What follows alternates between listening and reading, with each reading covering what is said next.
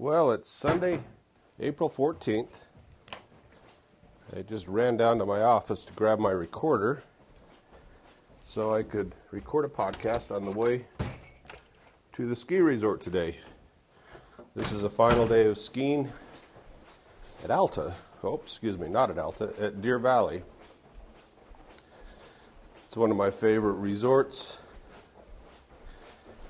I usually get about a ten or fifteen ride pass for the year, and then as I use those up, I can renew them for the same price.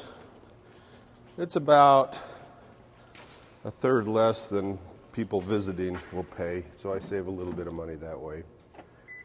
So it's going to be about a forty-five minute drive up to the resort. Normally, I spend this time listening to podcasts, because that's my favorite my favorite form of entertainment when I'm driving. But today, I guess I will record a podcast.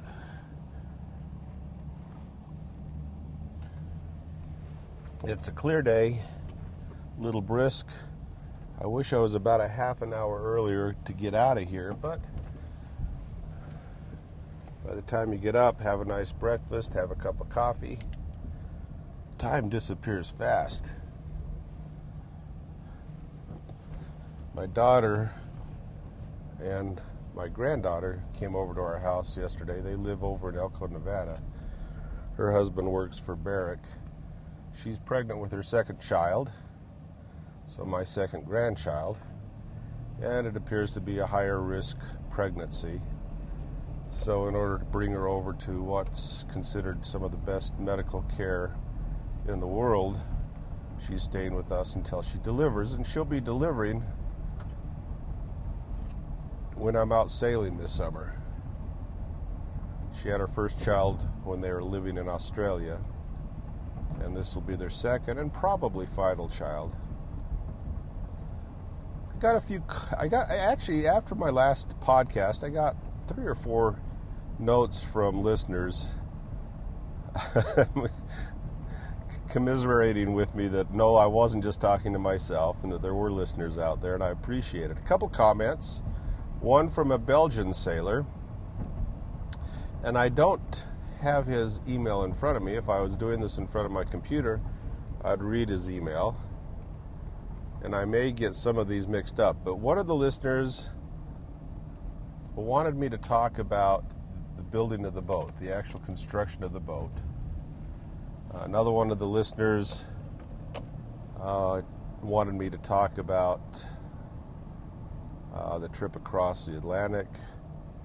Um, another listener asked that I repost the Spike Hampson interviews, or I guess I never posted them on this podcast. They were on my other podcast, Travel Trade Exchange, but I don't think I ever posted them on this. There's quite a bit of material that I've got on that other podcast that is no longer out there, and one of them, one of the interviews is one of my favorite interviews with Eric Hansen, who wrote the book On Foot Across Borneo. And Eric actually left America during the Vietnam War to to avoid going into the draft, and figured he'd never come back to America. He was going to be basically an expatriate the rest of his life, so he ended up traveling all over the world, in Australia, in Greece, in Borneo, in Indonesia, and along the way. He had a lot of adventures, and the first book he wrote was after he had talked to another travel writer. The travel writer said, hey, you've already got the experiences. All you've got to do is put it down on paper. So his first book that he wrote was called On Foot Across Borneo, and it became a bestseller at the Frankfurt Book Festival. When, after that point in time, he really never needed to write again. It was such a, a great seller, and it's a book I've read and a book I enjoyed quite a bit. I like reading travel adventure novels. Well, it's not a novel, travel adventure narratives. And that was a very good narrative. So Eric, I invited out to go sailing with me, and he wanted to, but time has never really worked in to, to where he could come out with me, because he actually spent uh, a winter on one of my favorite islands in Greece, and he told me where he lived. In the in the interview, he would not identify the island because he said he did not want other people to learn about it and ruin it. And after the interview, I said, "Is it this island?" And he said, "Yes, it is that island. How did you know?" And I said, "Well, I've been there." So anyway, he's never hooked up with me, but that's a great interview, and I may want to post that interview at some point in time. Somebody said, uh, post some photographs of my boat. There are some on the website already. If you looked at my t-shirt design, which I posted quite a while ago, it's there. Another listener asked, and this was a listener from Newfoundland, that I put out a copy of my liability release form so other people could use it. I'm somewhat hesitant to do that because, first of all, it identifies my boat in that form. I, of course, I could go through and delete all the information relating to my boat. But I, I did not design this form myself. I basically plagiarized a form that I found on the Chicago Yacht Club website, which was a release that parents and participants had to sign in order to participate with the Chicago Yacht Club sailing programs. So I would suggest that you go there, see if you can find a liability release form from the Chicago Yacht Club. You might just Google that and then modify it as you would for your own boat. Now, I'm not a lawyer. I don't know if it'll stand up in court, but it's a lot better than not having anything. A few weeks ago, I did my final sail on my friend's boat, Desperado, a Choy Lee forty-seven foot boat. I think I told you before. In fact, I did a big podcast with a lot of photographs of the trip before with him down there, and then the trip back across Nevada on the loneliest highway in, in America. Uh, Jack has deteriorated further. We took him out, and we knew this was going to be his last time we took him sailing. Buddy, Bud, my friend Bud and I took him out, and we had another one of Jack's contractors who's building a house for Jack up in Park City came along as well. And I also had another friend, Phil Grimm, join us for a day of sailing. The first day we took him out, uh, there was no winds. Whales were running back and forth a lot. We didn't see whales, we saw a lot of dolphins. The next day, it was a very nice, beautiful, clear day. We talked to the people where the whales were running, and they said, well, go out beyond the platforms. Now, this is out of Ventura, California. They said, go out beyond the oil platforms, and the whales are out there. So we got up. There was no wind when we woke up, no wind most of the day. So we just motored out beyond the platforms, basically looking for whales. About the time we got out beyond the platforms, it was around two thirty, three o'clock in the afternoon. The winds had come up. The winds had come up, and we decided it was time to head back. We head back. We had a wonderful, just a beautiful broad reach sail all the way back to the marina. And Jack told me after he got off the boat that he realized that he really could not handle the boat himself. He'd had the boat up for sale for over a year. He was asking ninety-nine thousand dollars for it, which, in my opinion, the way Jack had maintained this boat was an absolute steal. He still couldn't sell it at ninety-nine thousand dollars. An, or- an offer came through at eighty-nine thousand dollars the next day, and he took it. So Jack is selling his boat, and there goes my opportunity to sail in Ventura, California. I won't miss Southern California that much for sailing. I have other friends that have boats down in Newport Beach. But quite honestly, sailing off of California's coast is pretty damn boring. Usually the winds are pretty light. You end up motoring a lot. There's not very many places to go. You can go to the Catalina Island. Been there, done that many times. You can go to Mexico.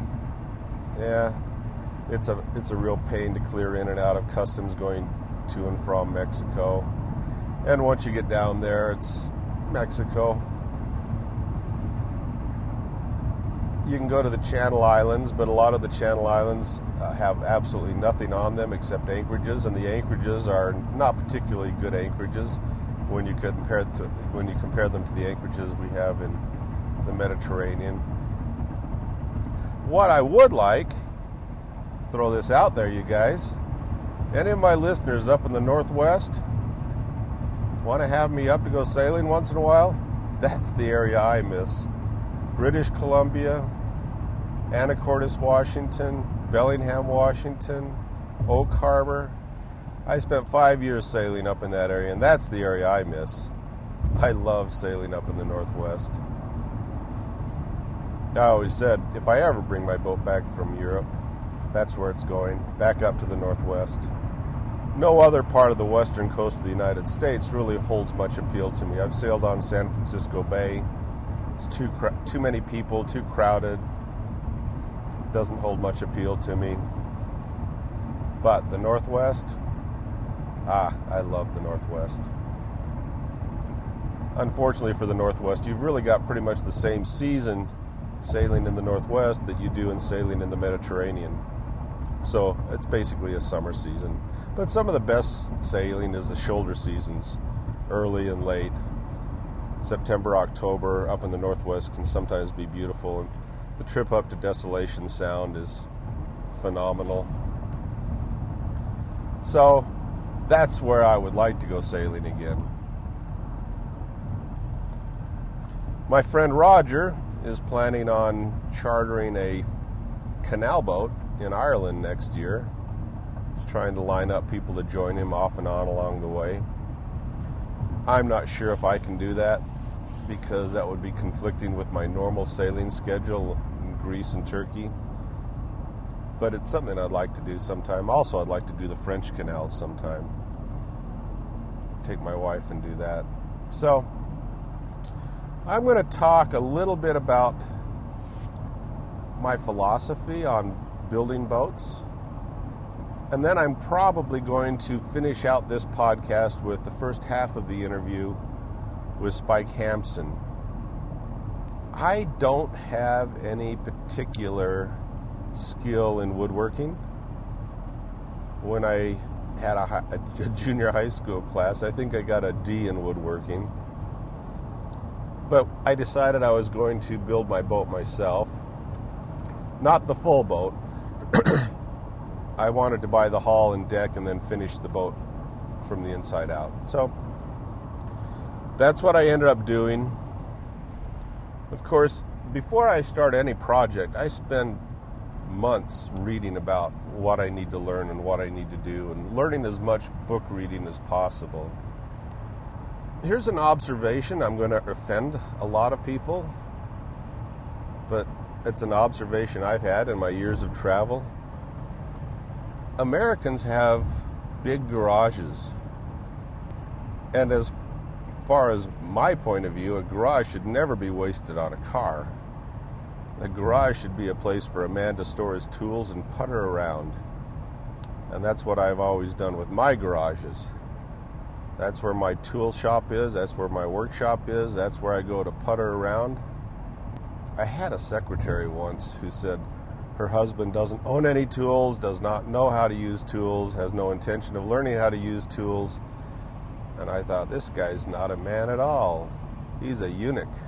A real man has tools, knows how to use tools, or wants to learn how to use tools. Otherwise, you're of little use. That's my opinion, and it's a damn strong opinion.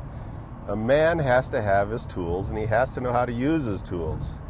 And the more skills you have, the better off you are, and those people around you as well. So I always had my workshop, and I had a few tools. Didn't have the tool set I have now. But I decided on the boat I was going to build, it was going to be a Bristol Channel Cutter, Sam Lyle Hess designed, Sam Moore's d- built hull and decks, Bristol Channel Cutter. And the reason I chose this boat is I was a very big fan of Larry and Lynn Pardey, who wrote a lot of books. Cruising in Seraphim, uh, Seraphim's Atlantic Adventure, Seraph- Seraphim's Mediterranean Adventure. just look up Larry and Lynn Pardey, and it's spelled P A R D E Y. They sailed around the world in a boat like mine. First of all, a smaller boat like mine, and then later on a boat mm, slightly larger than mine. So I bought the hull and deck, had it delivered to my house. It was a big bathtub. And basically just start at the sole and work up. I actually cast the lead myself. I got the patterns from Sam Moore's company of how big the ingots needed to be to fit into the hull, so it's an internal internal ballast, not an external ballast. The ballast is encapsulated in fiberglass. So I cast the pigs of lead myself, but prior to that, I'd spent five years gathering wheel weights from tire shops and bringing home buckets and buckets and buckets of wheel weights. And then I set up a big cast iron bathtub, put a bunch of propane torches on them, built molds for the ingots out of plywood, buried them in the ground, heated up the molten lead, and then opened the spigot and poured the lead into my molds. And I had four molds that I needed to make. I had these pigs of lead made before the boat arrived, so they were all ready. So when the boat arrived and a crane came in, you unload the boat, put it on a concrete pad that I had already poured and had ready for it. And then at the same time, I had him lift my ingots, my lead ingots, into the hull of the boat. And then I had to fill that, fill any excess cavities with resin and B Bs, and then layer several layers of fiberglass over the top of that to make sure that lead would never come out of there. That was the first project on the boat. The next project was really to build a shelter around the boat. So I built a big steel shelter around the boat so I could work on the boat in the winter. And that's really when I spent most of the time working on my boat, because in the summer I was building a, a summer home uh, up east of uh, Park City, up in the Uinta Mountains in Utah. So I was handy. Now, the reason I like to be handy with my hands is my day job. I sit at a desk and stare at a computer and move pieces of paper around. And even though numbers on ledgers go up or down, when they go up, you're supposed to feel good. When they go down, they don't, you know, you're supposed to feel bad. It doesn't give you a sense of accomplishment. It really doesn't. People at work and stare at numbers all day create nothing physical. They create intangible profits and losses, which may be turned into tangible profits and losses, but it's not like there's a physical item there that you've produced, built, made, envisioned, imagined, brought to fruition. I like the building process because it gives me a sense of accomplishment. Well, that started. Then I started with the sole. I made all the interior wood out of teak plywood. The exterior is out of teak and a little bit of genuine mahogany. Now, there's a million different types of mahogany, but this was the... And in hindsight, I wish I had gone just even teak with that, because that's the one little bit of boat. That's a one little bit of wood on my boat that I have to keep varnished, and I don't keep up with it like I should. Also, my tiller I have to varnish. I've gone through three tillers. The first tiller delaminated on me, didn't do a good job. Second tiller uh, delaminated on me or broke, I don't remember what. The third tiller's been there for oh, quite a while, and it's been holding up just fine now. Uh, getting the right glues to hold different woods together is a real... sometimes a trial and error process. I used to use resorcinol glues, which was a two-part urethane-based glue, but the E P A has taken those off the off the market, so you can't get the resorcinol glues anymore. But those were by far, in my opinion, the best glues to use for if you had a tight joint to use on wood. If you don't have a tight joint, then the epoxies work okay, but I have not had that great of luck with epoxy glues. Now, there's a couple new glues that have come out since I built my boat. These are the Gorilla Glues, and I noticed they're using these glues in boat building a lot, and I noticed they were using them down at Sam Moore's company before Sam died and, and it changed hands a few times too, so they must be pretty good glues as well. These are the type of glues where you put them together, they foam up, you have sort of a foam around the edge. You learn to do some fiberglass along the way. I did a little bit of fiberglass in junior high in that same class that I did woodworking in. Learned enough about it to know the process. It's not a hard process. The hardest part on on fiberglassing is to getting the resin to catalyst mix right. Too much catalyst and it sets up too fast on you. Too little catalyst and it never sets up. And I had quite a few learning curves going through learning how to glass in the bulkheads that were not already installed on the boat when I got it, and other various things that you end up having to glass in. I started out, my skills in woodworking started out marginally and improved quickly because the cost of making mistakes when you're using teak, which at the time was twenty dollars a board foot, and I think today it's closer to forty dollars a board foot. The costs are expensive when you make mistakes, but I've still got lots of pieces of teak out in my workshop that I will not throw away, that are leftovers from some of the mistakes that I made along the way. I started out with big pieces of wood and eventually had little pieces of wood, and I never threw a scrap of teak away, unless it was really too small to do anything with. It it's a, it's an overwhelming process when you start building a boat like mine. I never really built small boats. I'm not a model builder. I don't see much point in building models. To me, I want to have something tangible that I can do something with. So models don't hold much appeal to me. I appreciate the craftsmanship that it takes to make models, but the functionality of a model is nothing except to sit up on a shelf and admire. I like to build things that are tangible. A house, a boat. Let's see, I'm building a kayak right now in my garage, and I'm building an electric bike in my garage. And if you go onto some of my YouTube sites, you can see I've built kayak paddles, B-bottom boards, that sort of things. I, I always have one or two projects that I'm working on, because I like to build things. All right, that's all I'm going to talk about the boat building process. The key is take your time, spend your time. There was one time, it was in the middle of the winter, and I, I was trying to build the plywood boards that held the speakers inside the boat. And they had multiple compound curves on them. And it took me a whole day for one side, just to get one side right, because I would cut just a little bit and fit, and cut just a little bit and fit, cut just a little bit and fit, cut just a little bit and fit.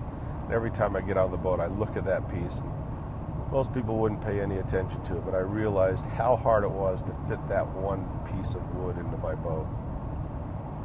Take your time, be patient. Enjoy the process. If you're not enjoying the process, if you're just in a hurry for the results, you probably should just go buy a boat. But if you enjoy the creativity, the reward you get from actually building something with your own hands, go ahead and take on a project like this. Now, I was going to make this comment. Here's my comment. I've been to Europe, been to America. Europeans have tiny, tiny garages, and what do they do with their garages? They put their cars in them because there's no place to park the cars on the streets. Americans have big garages, and they have big streets. Cars go on the streets, and a real man has his tools in his garage. And for that reason, I think Americans will always be more innovative than Europeans, because we have the room to experiment and fail. And failure is accepted in the American culture. Just a comment, just a comment. It'd be interesting to see what you listeners say. I did have uh, the summer sailing season. I offered one of my listeners out of Las Vegas a spot on the boat this summer, but it turns out their time schedule doesn't allow for them to join me. I'm probably booked up right now, but I may have one opening. One of my friends, he can sort of come and go as he pleases. For him, he's been on the boat several times. He can fly anywhere he wants. His he has flying privileges for free on Delta Airlines, so he can come and go as he pleases. And he may or may not join me on one week. If he doesn't join me, I might have one week open. So if there's listeners out here that want to uh, let me know they might be available for that, I can give you the details if you drop me an email. And like I say, there's no guarantees, there's no promises, but I can at least keep you informed of the week that might be open. Any listeners out there having their boats up in the Northwest that want me to sail with them, get a hold of me. I'd love to go back up there again. All right, long introduction. I'm just going by the exit to Park City, but I go around the back. The ski resort will be open about a half an hour before I get up there, which is too bad. And I'm going to call it a, a pretty damn long introduction to this, the rest of this podcast. Thanks for listening, and I really do appreciate the comments I get from listeners. And if you get a chance, go to the iTunes store, put a comment there. Oh, and by the way, if you want to become one of my clients and then get first chance at sailing with me, I'm always looking for new clients. I manage investment portfolios. I'm a registered investment advisor, and it's on a fee basis. That's all I'm going to say about that. The name of the firm is Amundsen Hunsaker and Associates, A M U S S E N, H U N S A K E R, and Associates Incorporated.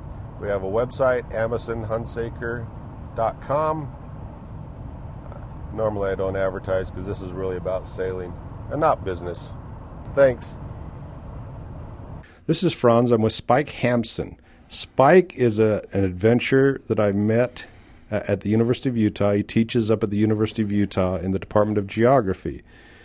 But he lived, lives a very geographic life. You've been all over, Spike. You've been to the Caucasus. You've been to the Far East. You've been, you've sailed in the South Pacific. It's, and the story I like is the one of you building a boat, and so far you've taken it down the river. So tell me that story. That's a good one to start uh, out with. Well, it's hard to figure out a start for that story, but actually, uh, yes, I built a riverboat, twenty-foot inboard-powered, jet-driven riverboat. Uh, I didn't really know what I was doing. I ordered some plans from uh, this company in California, Glen L. Marine. They have uh, simple boat plans for home builders, not for yacht builders, but for people who are handy with tools. But uh, so they have simple, basic designs, uh, generally pretty seaworthy, not extremely beautiful, but in most cases, but... but serviceable boats. And I picked out this riverboat because I had this idea in my head that maybe I could build a boat and go through both North and South America. That was the that was the thing that got me motivated about this, was the prospect of taking a boat through both of those continents. Um, and so I, I worked out a route, and I got all excited about the route, and that motivated me to buy the plans and undertake the construction. Building the boat took me uh, four years, basically. I uh, built it in Park City area where there's a lot of snow in the winter. I built it outside. I had cover overhead. I had to build a deck under which I could build the boat. So, uh, but I didn't have any protection from the cold. Um, so in the wintertime, I didn't get that much done on it, but I would spring, summer, fall, I'd, I'd work pretty steadily on it, but slowly. Um, but this was back in the late nineties, and uh, two thousand to, let's say, I guess ninety-eight to two thousand two was the time period when I was building the boat. Um, it wasn't actually the first boat I built. I built a, a, a sailing catamaran in the Hawaiian Islands back in the uh, seventies, and that was, frankly, the most wonderful experience of my life, I have to say. I, I was so pleased to have constructed that boat, and then I used it to learn to sail in the Hawaiian Islands. And I had always intended that I would build a bigger one, use it to sail around the world, just never got to it. And so this this riverboat thing was something that came along in my mind later on when I realized that decades had gone by and I had given up on my original dream, and I shouldn't have.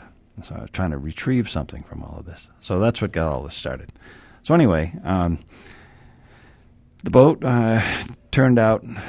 wonderfully. Of course, anybody who builds their own boat thinks it's wonderful, but it is wonderful. I love this doggone thing, um, in spite of the fact that it's a real dog. I mean, it's got all kinds of problems. I get engine problems. I, I can't go to windward, and I mean, I can't punch into things at all. And, you know, it's really unsuited for lots of conditions, especially the conditions I'm in right now, because right now it's out in the Caribbean, um, in the Turks and Caicos Islands, and I'm trying to get to windward, trying to get out to the um, to the east and then veer south to get down to Venezuela.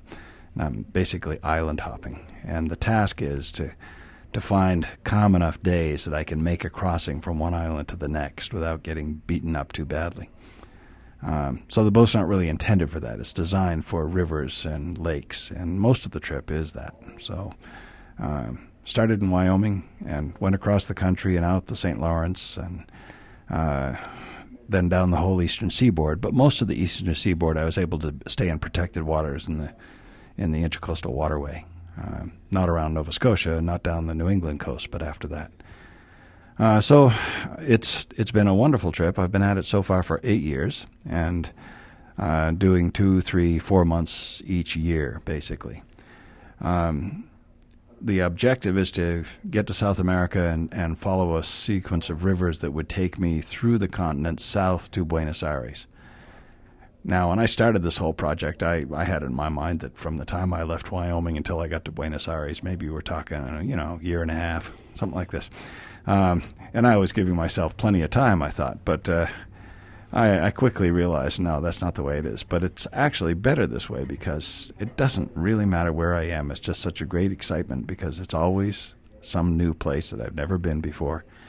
And even if you've been a place before, if you haven't been there on a boat, it's a different place. It's just a totally different world when you approach someplace from the water.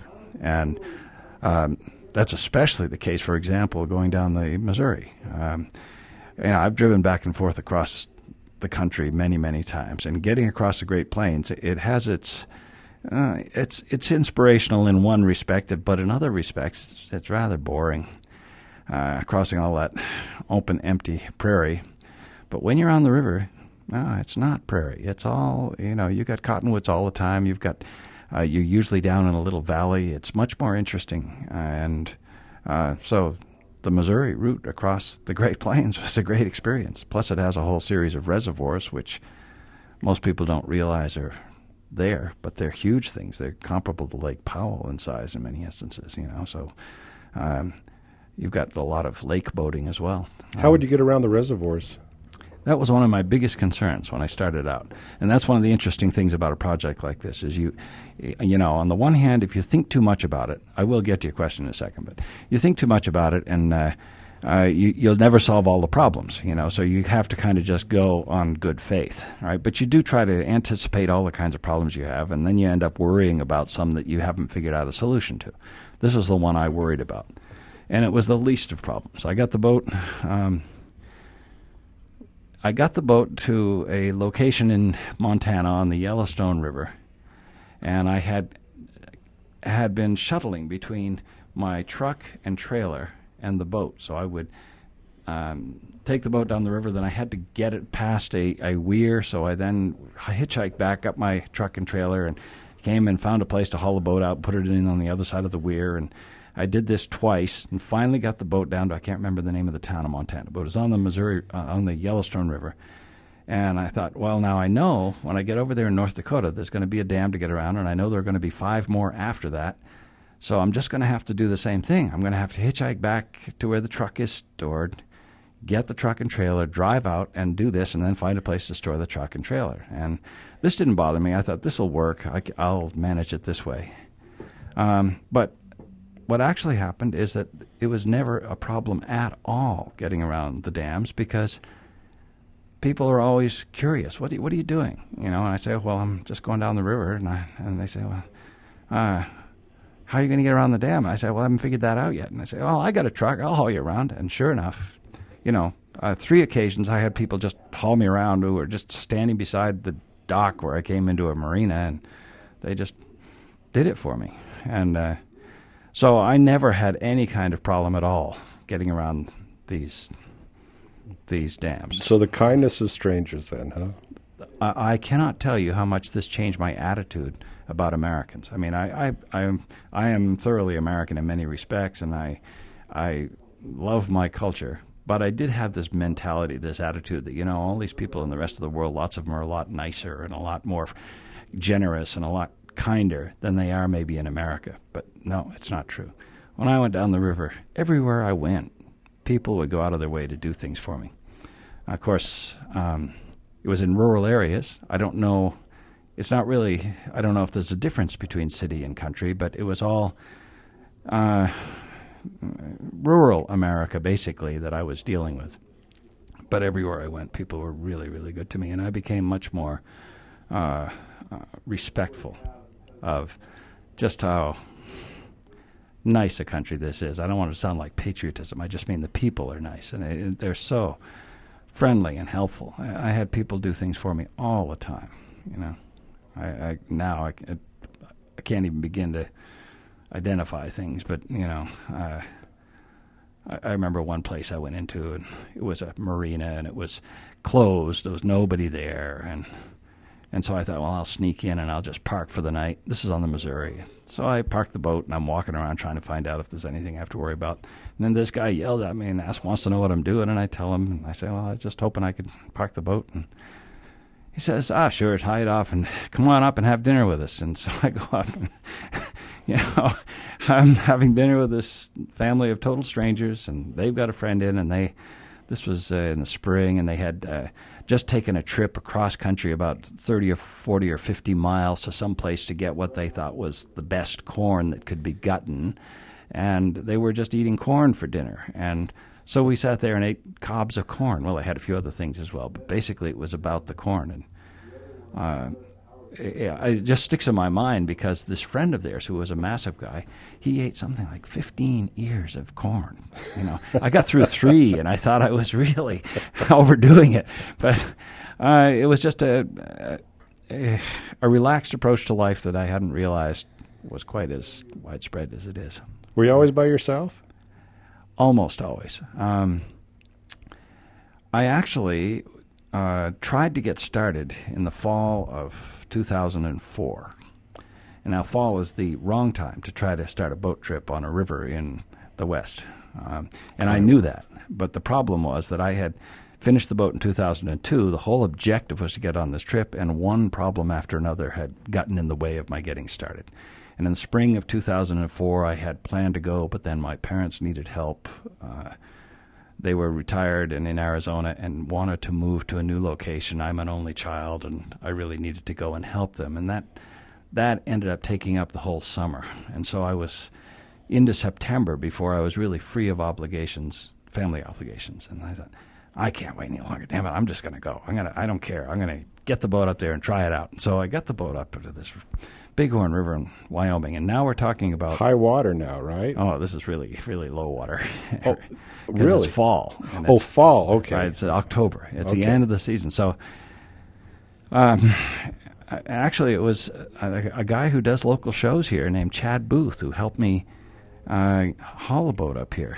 He does recreation shows of one sort or another, and he did a small video of the whole experience, but he helped me get the boat up there, which is a story in itself. I had all kinds of problems getting that boat into location. Uh, trailer breaking down, and uh, I can't begin to t- explain it all. But um, he took me up, and we found this place to launch in the Bighorn River. And I got Not a regular launch ramp or anything like that? No, this is just a little dirt track that went down to the river that seemed to be...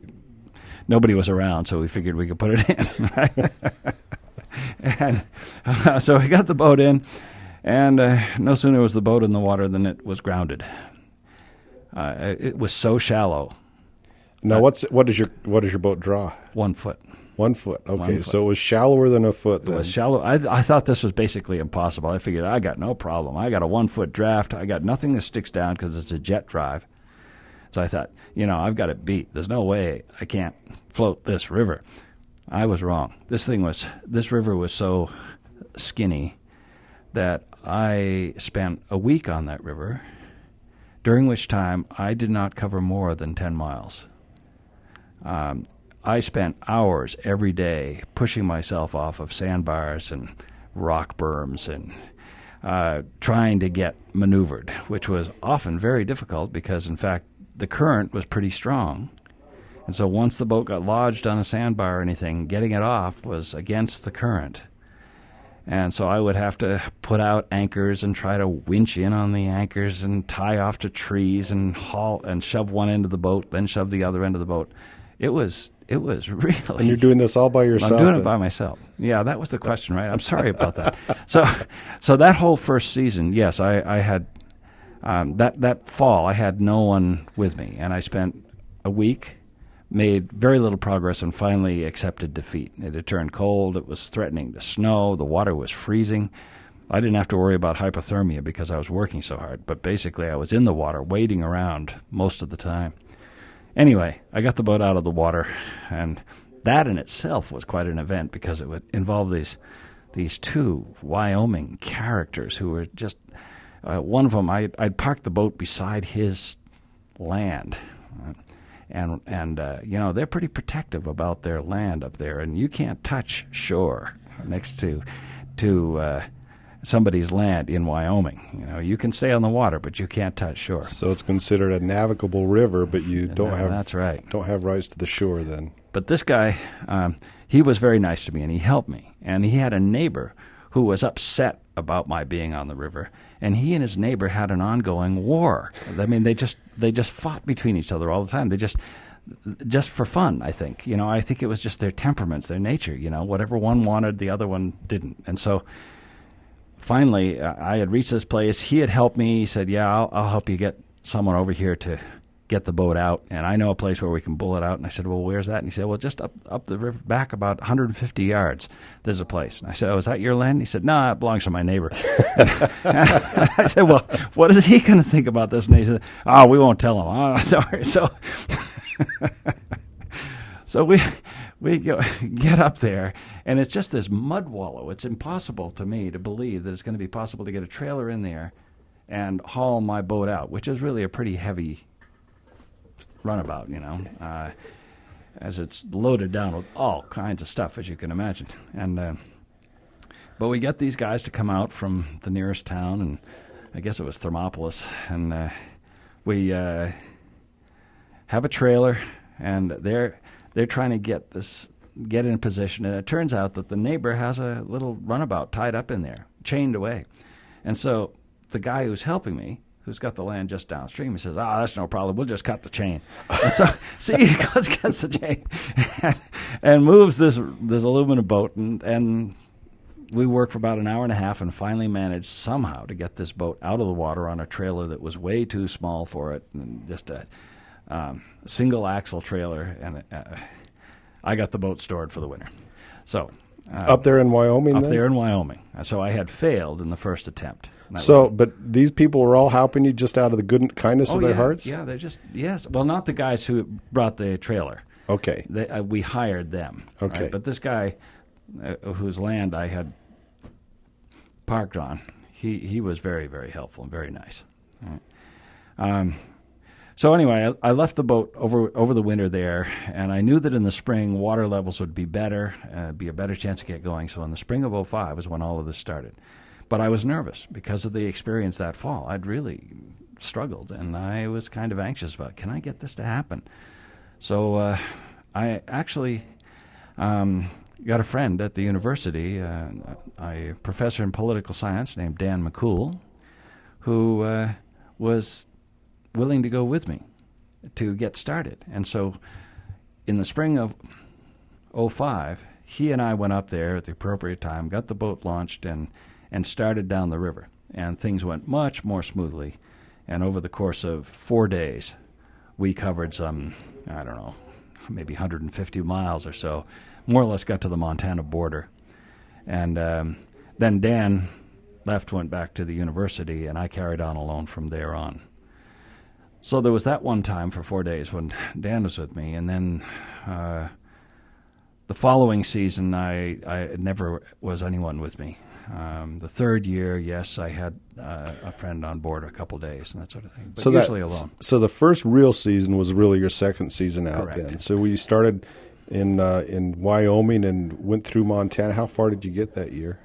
Um, that that second, that when I got started second, and things yeah. went ahead, um, I got down, I got up the Bighorn to where it joins the Missouri, or the Yellowstone, followed the Yellowstone up to its junction with the Missouri, and then took the Missouri down to the Mississippi, up the Mississippi and then into the Illinois and through Chicago into Lake Michigan. And then I followed the east coast of the lake, or the shore of of Michigan State, and went up that shore to, uh, what was the name of the town? Holland? No, uh, further north. Grand Rapids? Yeah, uh, near. Yeah, uh, Benton Harbor, Benton Harbor. No, Grand Rapids. Grand Rapids, and okay. I stored the boat there the first at the end of the first season.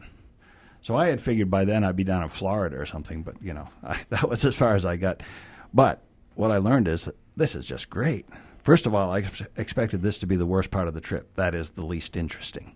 Mm-hmm. But it wasn't. It was exciting. It was fun. I had just a great time, and it was beautiful. Everywhere I went, I really liked the the the, the, the landscapes and the and the towns, and you know, it's just really a lovely trip. And so, I was really excited about this. So I didn't care that it was taking a long time. Now, when you were working your way down the rivers before you got to the Great Lakes, would you just tie up along the side, tie to the tie to a tree? How would you anchor at night? Yeah, I would. I, I just. pull over the side of the river and find a little eddy or someplace where it was not uh, not too rambunctious, and and tie off to a tree or pull on shore or what have you. My boat is really basically pretty... Pretty light then, I mean, in the water, I guess. Yeah, I mean, it, it's it, we're talking a couple thousand pounds, you know. Okay.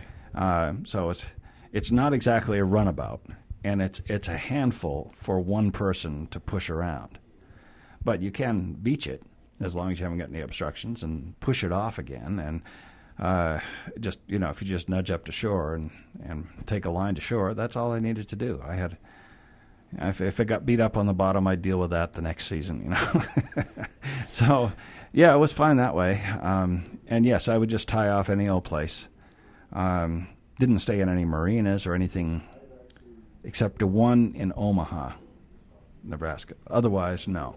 Till I got to Lake Michigan, then it's a different story, right? You had to stay in marinas. I had on to Lake stay in Michigan. marinas then, because yeah. basically getting off the lake is kind of a problem. There are relatively few places to do it, and most of the places you can do it are towns and pretty busy. And even there, I managed to find places that were not marinas, because one of the great advantages of the boat is it's so small that you can hide. You can just hide it somewhere. You just stick it somewhere and. And it's fine. It only needs a, a foot of water, so lots of times you can put it behind the dock instead of tied to the dock, you know. So it, it's it's been nice that way. But no, I, that's first season. Uh, it was basically just tying off at the nearest location. I had one funny incident at the first reservoir, which is Sakakawea um, in North Dakota. It's about a ninety-mile, hundred-mile long reservoir. And I worked my way down this reservoir to the down downstream end where the dam is, and there was a marina there, which is a typical pattern. Typically the marina is going to be somewhere near where the dam is. Um, and I did stay in the marina there. I forgot about that. And then the next day, someone hauled me around the dam, put me in downstream, and I merrily went on my way and traveled that day for a few hours, because I hadn't gotten transferred until, you know, midday or maybe one in the afternoon. So I carried on for two or three or four hours. Then I tied off at the side of the river next to this town, and the town was maybe four miles away, but I carry a bike on board so I could always bike to any place I wanted to go. Is this the, the famous Bike Friday? It is. And okay. That's the reason I got the Bike Friday, was okay. to have on the boat. All right. Um, and uh, so I... I tied off and took the bike out and pedaled off and wandered around this little town, and uh, then returned, got on the boat, and night came, and I, you know, I made something to eat and went to bed. And about, I don't know, two or three o'clock in the morning, I'm sleeping, and all of a sudden, the boat just, glunk, it tips over on its side about thirty to forty degrees, and and bumps. And I, and I, what in the world is going on? And I get up and look around, and I'm up on a, a rock pile. I'm completely out of the water. The water is at least ten, fifteen feet away. And I'm sitting on this this this s- gentle slope that has small rocks and boulders. All Were you just all drifting over. down the river at night? No, I was, tie- I was tied. I was tied off at the side of the shore. Well, tied, tied is not right. I was. Right. A- I had my anchor, anchor out and just stuck it in the ground out there. Right? Okay. And, but now I'm completely out of the water. What, had your anchor dragged? No. Turns out that they let water out of the dam on a regular sequence in such a fashion to generate more power during certain hours of the day and less power at other hours, and I had arrived at a time when relatively little water was being um, Oh, when, you, uh, when I'm sorry, the when, other one, there the water was water being water was being w- was being oh. allowed through, and now they, there wasn't much water being passing through, passing through the dam, and so so the, the river, river had dropped then. The river dropped a good oh four feet, something like that, I'd say, right? Wow. And so when I got up in the morning, I said, "Oh my God, what am I going to do? How am I going to get this boat in the water?" So I spent a couple hours working at this, and I, I discovered that this this rock pile actually was just a bed of rocks, and underneath the rocks it was kind of a mucky, sandy stuff, and the rocks were superficial. And so I thought, well, the boat is sideways to the river. It's maybe ten feet away. I'm just going to pull all the rocks and s- pull them over to the side. So I spent an hour just pulling rocks, and because they were all small enough so I could lift them and handle them. And I was creating a sort of muddy way, and I thought once I get that done, then I'm going to go search around for some some branches or something that I can lever the boat up onto and then see if I can skid it down to the water, right? So I've been working at this for about two hours, and this guy comes along. He's driving up on the highway, and he stops and he says, "You don't have to do that. The water's going to be coming back up in a few more hours." I said, "Oh, so... So, so that's how you discovered that that was the reservoir. That's right. That's oh, right. Okay. So I uh, thought, okay, great. So I took my bike and went to town. Came back, and sure enough, the, the boat was floating, and I took off and headed downstream. Did you have to worry that? Uh, did, were you worried about that from there on yes. out? Yes, so you, I was. You always made sure you had plenty yes. of depth then, huh? Yeah. I, I realized then that especially near the dams, you get a lot of variation in the river level. All right. Uh, once you're maybe twenty, thirty miles further away from the dam, then it's not so noticeable. You still get a fluctuation, but at that point I didn't have a read on it. I didn't have any sense, you know. But there is a definite variation in the river level most everywhere hmm. because these dams do generate power, and the power is needed certain times a day more than others. Right? Do you have any specific, uh, you know, you have a lot of memories, and they probably all jumble together. Oh, they are. It's terrible. And uh, but does anything in that stretch of the river down to where it joined up with the Illinois, does any particular story stick out in your mind? Oh, yes, there's one that's classic to me. Really? Yeah. When I came into this, the, it was actually before this problem of getting around that dam, was uh, Lake uh, Sakakawea. Let me take a break here for a second. Okay. Okay. I gotta go. Well, that'll conclude today's podcast. I'm uh, driving back now from skiing. Actually, I skied till about one o'clock and then came down and decided to drive up to our summer home area to see if I could get in there. And I did. I was able to drive in, parked my car at the gate, and walked, oh, maybe a quarter of a mile into where my home is. There's still about three feet of snow on the north side of the house, but it's completely gone on the south side of the house. There was a tree that had fallen across the road to get in, so I opened up my shed, took out my chainsaw, and cut that up so that when we open it up, and by opening it up, really we're talking about turning on the water and the electricity for the summer. We'll be opening it up before I go sailing this summer, so while I'm sailing, my wife can go enjoy our summer home, which is in really a beautiful location in the Uinta Mountains. This uh, property that our summer home is on is part of her family's property that's been in her family for, well, over a hundred years. That's how we're lucky enough to have a piece of property we could build a summer home on up here. We have a river that runs right down in front of our summer home area, and it's really quite beautiful. I went elk hunting on there last fall, saw one cow elk, seven bucks, lots of does, lots of blue grouse, or what are now called a different name, but they used to be called blue grouse. But I did not get an elk, and when the buck season came around, I went deer hunting, and all those seven bucks that I saw the week before had disappeared, and I didn't get a buck either. So anyway, I'm not one of those that's opposed to hunting. In fact, I enjoy it. Let's close out this podcast. And also, if you do need to get a hold of me for any reason, You can always email me at Franz, F R A N Z, at medsailor dot com, or use the contact form at the website. Sail safe.